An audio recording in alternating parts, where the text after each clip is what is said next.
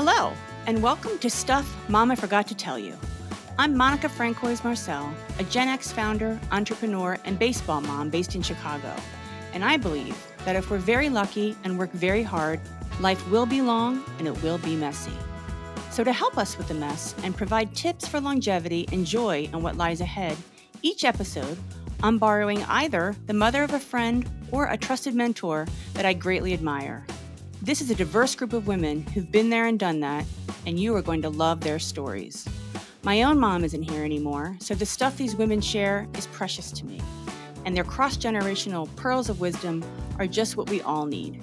I'm so excited for you to join us, so let's jump in.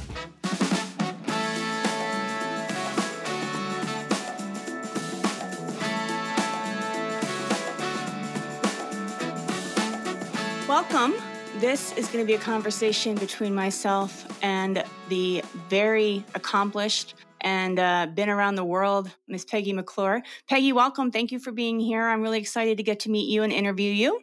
So, the first thing, you know, I want to talk a little bit about is kind of why I'm doing this project, and it will give you some context for these questions. And I know that you've got a little bit of background in all of this, but uh, I now am 53 years old, and one of the things that I'm thinking about as I think about my next several uh, decades, you know, I hope I have a lot ahead of me, is that a lot of women my age, my friends and I sit around and talk about how, you know, our parents did a great job in prepping us to get this far, right? I mean, I've got a great family, I've got a wonderful child, I've had a really great career.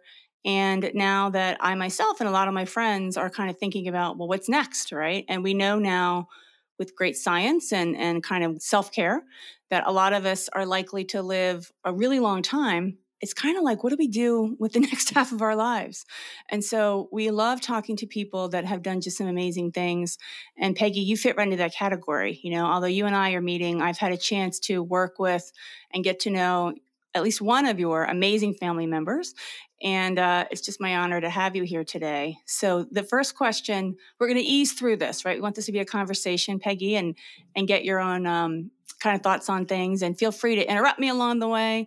But the first question is kind of an easier one. So, if we think about your own mom and your own family when you were growing up, I would love to know a little bit, Peggy, about what are some of the things that you think that they taught you or that your family instilled in you and what do you think your mom wanted for you when you were growing up?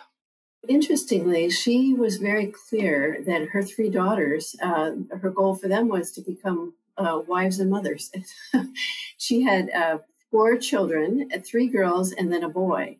And the three of us, uh, the, the girls, did not get middle names because obviously we were going to get married and take on a married name. So McClure would be our middle name so she was that was very clear for her so um, it, i kind of of the three of us especially of the four children i probably went further the furthest afield from what she had in mind for me.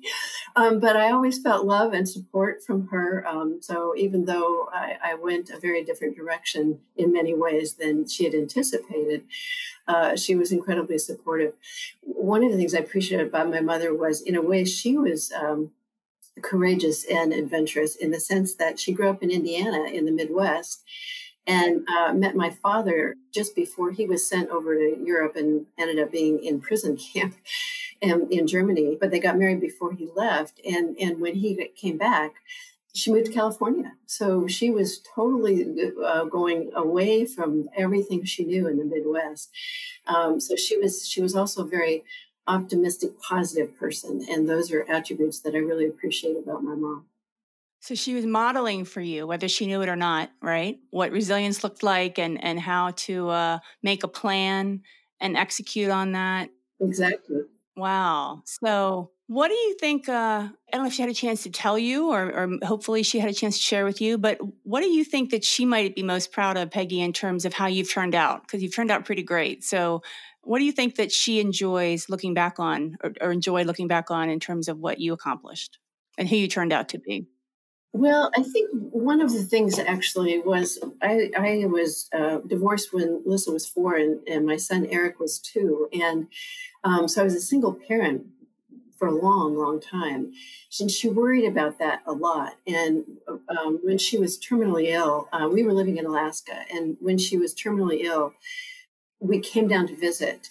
And one of the things I could do was reassure her that we really were okay. And she knew that. And it was just kind of a, an appreciation that she had that I really could do fine without a husband and that the children were fine and very happy and, and growing up well. Um, the other thing I think that that she actually appreciated, even though she worried about it, was me going off to Togo in the early 70s, right after college. And she actually was remarried, and everybody, my uh, stepdad's kids and all the rest of the other three, all were there at the wedding, but I wasn't because I was over in, in Peace Corps in West Africa. So she talked to my stepdad and said, You know, I'd really like to go visit Peggy. So she, my older sister, and my younger sister, the three of them came and visited me in Togo.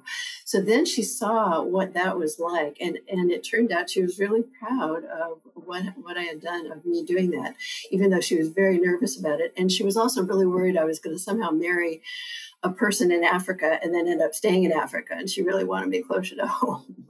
So that's your mom. So I was going to ask you what it is that you're most proud of. And oftentimes I hear people say their kids, which is great. And, and I, I I'm proud of Lissa too. So I love, and it sounds like your son is amazing too. But aside from them, right? What else would you say that when you look back, what are some of the things that you're really proud that you were able to do? I think that what I'm most proud of is my ability to adjust to what happens in my life and you know some things the decisions that have happened or or the marriage that didn't work out uh, it's it's saying okay well then now what's next? And moving forward and and making decisions as you go. In, in fact when i was country director for peace corps one of the pieces of advice i would give to volunteers was to say all you're doing now is making a decision for the next step in your life. You're not deciding the rest of your life. And I said, I can look back and say there's a tapestry and there's a pattern, but I couldn't have anticipated that pattern going forward. So I'm most proud of the fact that I could adjust and make decisions. And then at this point, look back and say, there's a pattern there. There's wonderful, wonderful opportunities. Another thing I really loved, an example of that is after finishing Peace Corps in Togo, another woman and I decided we wanted to travel across Africa. And we talked to another woman who thought she might stay for a third year, and then she decided not to. And she ended up joining us. But we spent five months basically hitchhiking across the continent of Africa from Togo to East Africa. So it's it's sort of taking those opportunities and figuring, okay, I have no commitment specifically after Peace Corps now's the time to do this kind of a travel. And so we just had a great time. And the three of the three women, I mean, the third one joined us in um, Nigeria. So two of us went to um, Upper Volta at the time, Burkina Faso, Niger, and down through Nigeria. And then we met the third one in Nigeria and then went on to Cameroon, Central African Republic, Zaire, Uganda, Kenya, Tanzania. Now that was your early 20s, right? This was right after Peace Corps. So I was in my early 20s. Yeah. So I was 23, 24. And that was the early 70s. I wouldn't advise somebody doing it now. There are just too many. The Boko Haram is in the part of Nigeria that we traveled through and so forth. And, um, but it, and of course, my mother would never have wanted me to do it then, but there you go. And then I will admit that I was kind of stalking you a little bit on LinkedIn yesterday and, and reading a little bit more about your background. And so when you got back from that, you had quite a career. You know, we'll get back to Peace Corps in a minute. We're gonna we're gonna bookend with Peace Corps because you and I have some things in common there, and, and you've done some things that are aspirational for me. So I want to pick up on that. You had a pretty impressive career, and so when you look back on it, was it kind of automatic, Peggy? Were there any kind of pivotal moments or, or decisions that were harder? If you think about kind of just advice giving to people that are trying to make sure they have a, a good solid strong you know career and a career not just being a couple years right but a really a real body of work to look back on what were some of the decisions you made along the way to really enable that?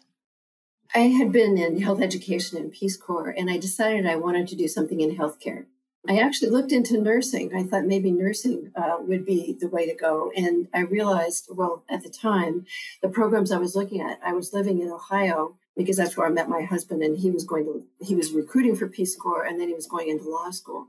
So I was looking at programs at Ohio State where he was going to be going to law school. And it would have the nursing school at Ohio State would have required me to do four more years. I already had a bachelor's degree. So then I found a master's in preventive medicine in the College of Medicine, which is effectively an MPH type degree, a master's in public health. And I loved it because it built on what I knew about healthcare. And uh, because um, healthcare is not just about individual caring and curing and so forth, it's really about populations and what's ha- what affects a population's health. And uh, Peace Corps is really good at, at, at making me understand that. I loved getting that degree. And then I had, we, uh, my ex and I had talked about possibly going overseas he started getting nervous about, with a law degree, he felt like he needed to practice law in the United States. So he came home one day from the law school and said, There's a job posting for Alaska. What do you think about that? And I thought, okay, well, that sort of is quasi overseas in the terms of there's a there's a, a, original culture there that would, that would be really fun for me to get to know. In the meantime, in the third year after finishing my master's, I'd done all my work for a, a PhD. So I thought, you know, Alaska would be a great place to have a research topic for a dissertation. So so I agreed that that great, go for it, go apply. And he got a job with a law firm in Anchorage. So we moved to Anchorage, and that actually Anchorage is where Lissa and her brother were born. So they were born when I lived in Alaska. So that public health degree um, then opened a wide array of possibilities. And it turned out that I, the more I thought about the, the PhD, I realized most people with PhDs at that time, we're talking mid 70s now, were in academic settings. And I thought, that's not what I'm interested in. I'm interested in the real world. And so I got a job with a um, health systems agency. They don't exist anymore, but basically they were responsible for looking at what are the healthcare needs in the a portion of Alaska, and we were South Central. And we worked with uh, Native Health corporations, and we worked with private health entities, and we had a board of directors. And I was responsible with a, another person to develop a plan for that that part of Alaska with the idea that if a hospital wanted to spend money, they needed to come to our board of directors to get approval before they would be allowed to spend a large amount of money. So it was fascinating because we got a really good picture of how the Alaska Native Health Service worked alongside the private entity there were Teamsters because the Alaska Pipeline had built and built, and the Teamsters built a hospital in the area. So it was just fascinating, great group of people, and it was a really nice way of getting to learn more about the state and getting to be able to do some travel outside of Anchorage into some of the native and original um, population areas. And all of this while you had these kids at home and uh, were raising some kids. So I always love these stories about how it is that, you know, we, we, often think of it as a newer idea, but it's not, right? People have been, you know, raising kids and being working moms and having powerful careers for a really long time. And one of the things that I want to pick your brain on is you made a really exciting decision as far as I'm concerned. And it's one of the biggest reasons I'm excited. I'm giddy to talk to you. I was texting people this morning to say, hey, let me tell you who I'm talking to today. You decided after all of that to go back to Peace Corps in another role and to be a country director. So I'd love to know a little bit about how that happened, where you were in the stage of your life. I'm trying to do some math here and figure out about how old your kids might have been at that age. But just talk a little bit about how that all came to be, Peggy, if you would, because it's just such a great story. Sure. Yeah. I left Alaska because my marriage had not worked out.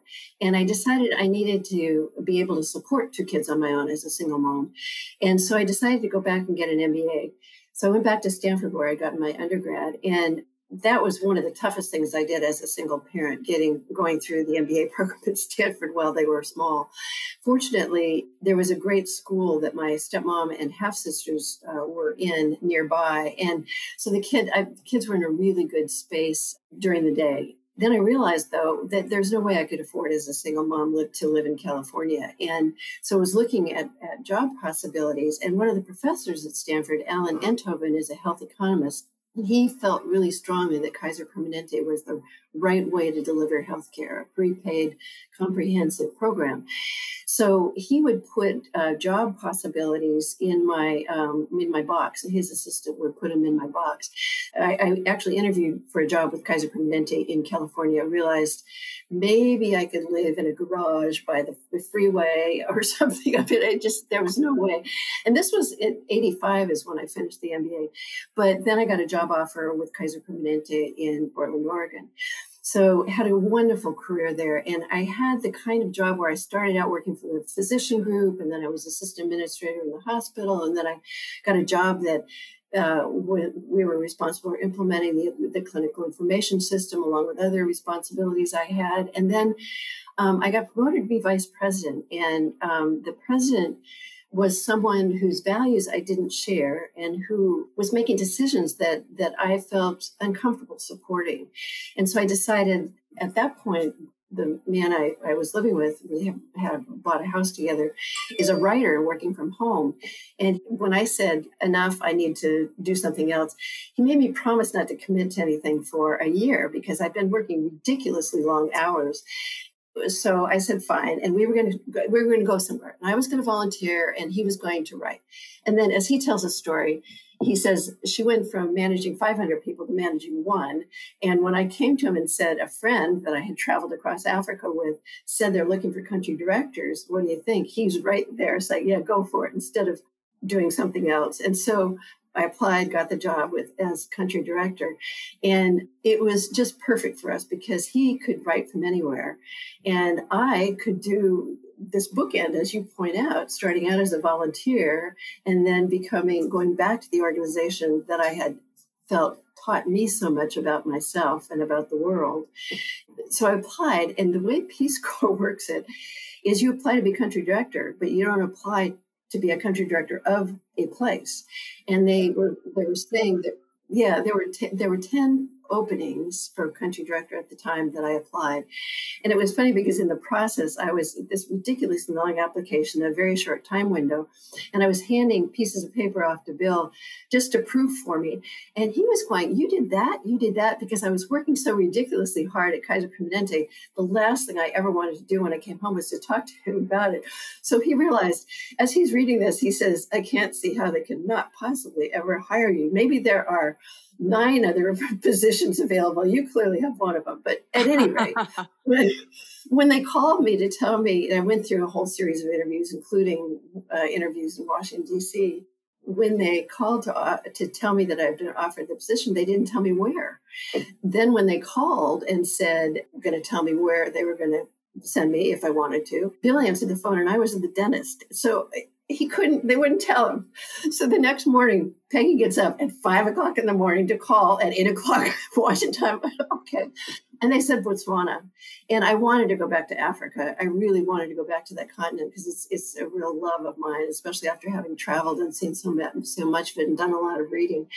And Botswana was just an amazing place to live. And we were there for four years. And then they called me and said, Would you be willing to go to another country? And I said, Well, Peace Corps contracts are for two and a half years, and I they'd already offered me a re, renewal. So I was in my second two and a half year contract, and I said, "Well, you know, I'm at four years. Would you really want me to go up there? And maybe I'd only have one more year." They didn't say anything, and I didn't say anything. I, Well, going to Morocco, maybe I won't like it. Maybe you know, whatever so I went ahead and uh, we went. We they transferred us up to uh, Morocco, and then we were there for two and a half years, and it was awesome. I mean, to have another part of the continent, which is totally different from where I'd been a Peace Corps volunteer, where I'd traveled, where we lived in Southern Africa, and then Northern Africa obviously is so very different with the Arabic influence and Muslim Islam now, I know, of course, you know that I know what Peace Corps and, and being a country director is. Um, it's something that I'll, you probably picked up on it. I thought about it myself. You know, it was kind of on my own bucket list of things I would like to do maybe sometime soon, maybe down the road. I don't know. So I'm, I'm fascinated that you, A, pulled it off, and B, got two tours out of it. And uh, I'm just, while we're recording this, while we're kind of capturing things, for people that may not know, you know, maybe it's your grandkids someday or something like that. how would you summarize the role of a Peace Corps country director? You know, what do they do? What is the role? I'm not intimately familiar with it, but I'm quite familiar, but I'm realizing we may be speaking in shorthand down the road. So, how would you describe that role, Peggy? It's being the coordinator and supporter of the staff who are almost exclusively local. And there's usually one or two other Americans, one um, as the admin officer, and management of operations and administration. And then there's the usually the director of programming and training is, is American. But then all the rest are from the local country. And sometimes it's being a listener to the staff who've been there much longer than you have, and the, the Americans are relatively new too. So it's it's um, being in a role of honoring the expertise and experience and knowledge of your staff while helping coordinate to move things forward and being the conduit for for headquarters to the post. Um, it's also being available to volunteers and a supporter of volunteers and making sure you hear what their issues are and work with staff to assess the best way to work with volunteers to address those those issues. It's also um, well, Peace Corps is not under the State Department. It has an odd separate relationship to in the in the US government within the country in both situations the ambassador of the United States has a country team meeting regularly that the director country director of Peace Corps is invited to. So it's it's keeping the other Americans who attend that meeting. Some are embassy staff and some are other heads of other US entities that might be in that country around the table to to um, share information that's relevant and you know making sure that the ambassador is certainly apprised of what's going on in peace corps but also including them in special events so i'm the one who makes sure the ambassador is invited to the swearing in ceremony for the volunteers and for um, when we do a thank you uh, toward the end so having a close relationship with the u.s ambassador was another key role for the country director so, what did your family and, and your kids think, right? Because I, I was telling my son this morning, he's only 12, right? But I was talking to him this morning about interviewing you today. And I told him that it was something that he and his father have, and I talked about a lot about like going. And, and his first question was the one that you brought up, which was, well, it depends on which country. And I'm like, well, you don't know which country. You know, that's part of the thing. You don't know where you're going to go. And he's like, well, mommy, no, no, no. And and then I thought to myself, like, well, I, I, think I want this for myself. But then I started thinking about just the logistics, you know, in terms of what age would be the right age to go. Is it better to go while he's still in high school and, and, and make him come with us then? Or is it better to wait till he goes to college and then do it? How old will I be then, et cetera? So I'm just curious, you know, to go off and be – another part of the world for several years, you know, to be in Africa. The job is one piece. I'm also mindful about, you know, as a human being, your connections and things. What did Lissa say? What did your kids say? Did they visit you? Where were they in their life at that point? I have two children, and my my we, we got married just before we went, partly because it, oh, well, we got married because we wanted to get married, but it would have been much more difficult for him to be there and live there if, if he didn't have, uh, yeah so between us, we have four children, and the three were already through college or just finishing or were in graduate school. So they were pretty much on their own. And then Bill's son, he was kind of deciding what he wanted to do. He was post high school, though. And um, so all were supportive, and all four of them visited us in Botswana at different times three of them got married when we were in Botswana. So we also had, you know, we came back first for Bill's daughter's wedding. The next summer it was my son's wedding, and then the next summer it was Lissa and Luke's wedding. We were able to come back for all of that. When when we first got invited to Botswana, Bill said, you know, that's about the farthest place you can be from Portland, Oregon. If we dug a hole through the earth, it might come be, out right? in Botswana about Botswana. so it would take a long, long flights to get back here for those three weddings and to be here with children and for them to come and visit us. But it was really nice to have all four of them. In fact, Wes, the youngest, Bill's son, lived with us for one of the summers and one of the options that we had as working for uh, US entities was if we had children, there was a possibility that they could get some sort of an internship in the summer. So Wesley actually came and worked for the embassy in a it was a part-time role that was a great experience for him just to see is that something I'd like to pursue in the future? Would I want to work for the State Department? So it was a, a great experience for him. So then, when you finish a Peace Corps, you retired and you're still very youthful and very young, and you have many, many decades ahead of you. So I'm curious, what are some of the things at this point in your life, Peggy, that you're looking forward to next? What are some of the things you're doing? You know, a theme that I'm really curious about is this idea of longevity. Obviously, you built a great foundation, but you got a lot of years left. And so I'm looking for tips or hacks or ideas of things that you're doing around the area of vitality and just um, continuing to grow and, and be this person that goes after all these things that they want. So, what are you looking forward to next? Well, some of the things I'm doing now, and, and I I, um, I, I belong to four different book groups, so that means I read a lot, and and that's really important to me. It's a way, and the the book groups I'm in tend to one one of them, by the way, is made up of uh, Peace Corps volunteers, returned Peace Corps volunteers. So we we we tend to read books either that were written by Peace Corps volunteers initially it was about countries that Peace Corps has been in, which is most many of the countries in the world. So that's one of them. And then one I joined because it was in the neighborhood and because we'd been gone for six and a half years in, in Peace Corps, moving back to the same house, which we rented out, um, getting to know more people in this neighborhood. And then ones I've been in forever was in my old neighborhood. And then um, the fourth one is people I work with at Kaiser Permanente and some other people who worked in healthcare.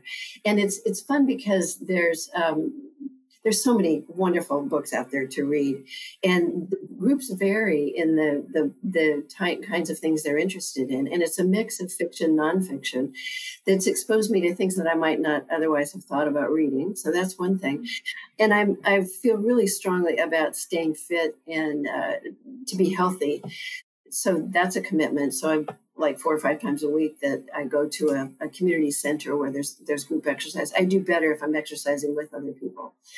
And then Bill and I like to travel. So we have done, in fact, the the trip that we now are planning is to go to Sudan in probably November. So I like to have some flexibility about that. But the most important thing is grandchildren. Between us, we have seven, and we're very amazed, but all three families have moved closer to us, and all three families with the seven grandchildren across them are within walking distance. Oh, so we've oh, done something amazing. right that they that they're willing to be that close to us. But um, the the grandchildren range in age from nine into four. The youngest just turned four in um, earlier this month. This is youngest actually, and it's just really important to me to be flexible so that I can be on call for anything that I can help with with grandchildren. So while I don't have a regular schedule, when there there's a need, I'll be there to help in whatever way I can. And finally, the the other thing that we spend a lot of time on now is we have a half acre, and Bill has planted berries and fruit trees, and, and so there's a huge amount of work just in the yard. So there's still a part of me, and it's a great question, Monica, because there's more I'd like to do. There's a, a, Peace Corps program to help refugee families, and so getting involved in that. Or there's um, another uh, Peace Corps volunteer friend, uh, returned Peace Corps volunteer friend, does some tutoring with refugee families. So that some of those are possibilities and then you know volunteering at the food bank is is one of the things I, I appreciate and do when I can. And the other thing I've done is tried to take piano back up. I had learned piano from one of my grandmothers, my older sister and I especially, and I had also played flute. My dad played flute.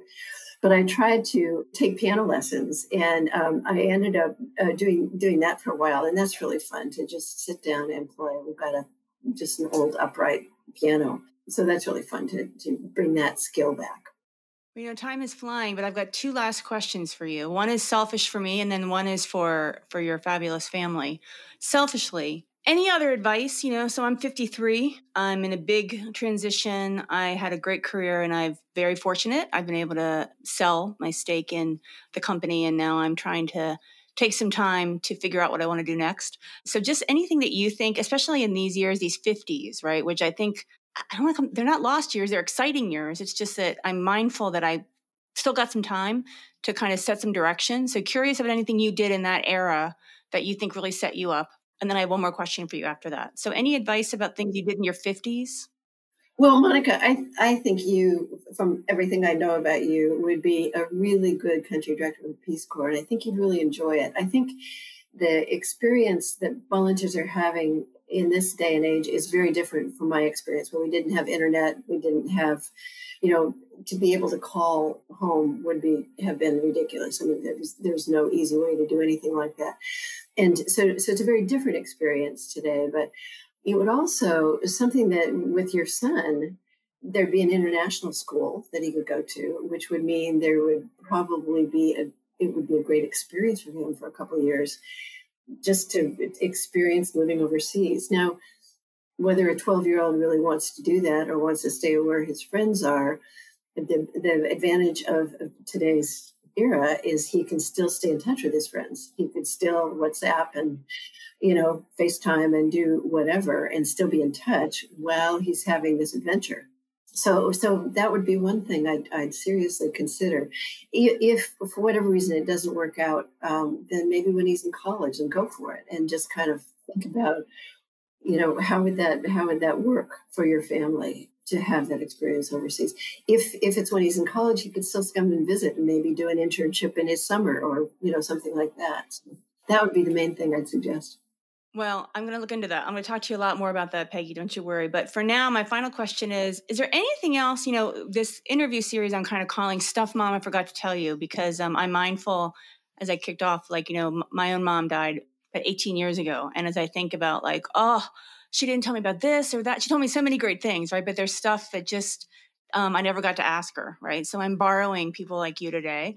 And I'm mindful, you know, your your family is going to be listening.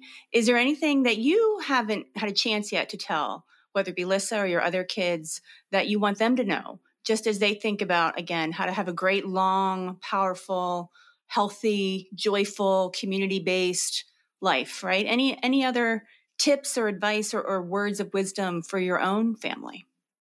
I think that they are awesome. I mean, Lissa and Eric are, are, obviously my children. I can say that about, and I, I, I feel like my message to them is keep being who you are. You're awesome parents. You're awesome spouses. Your commitment.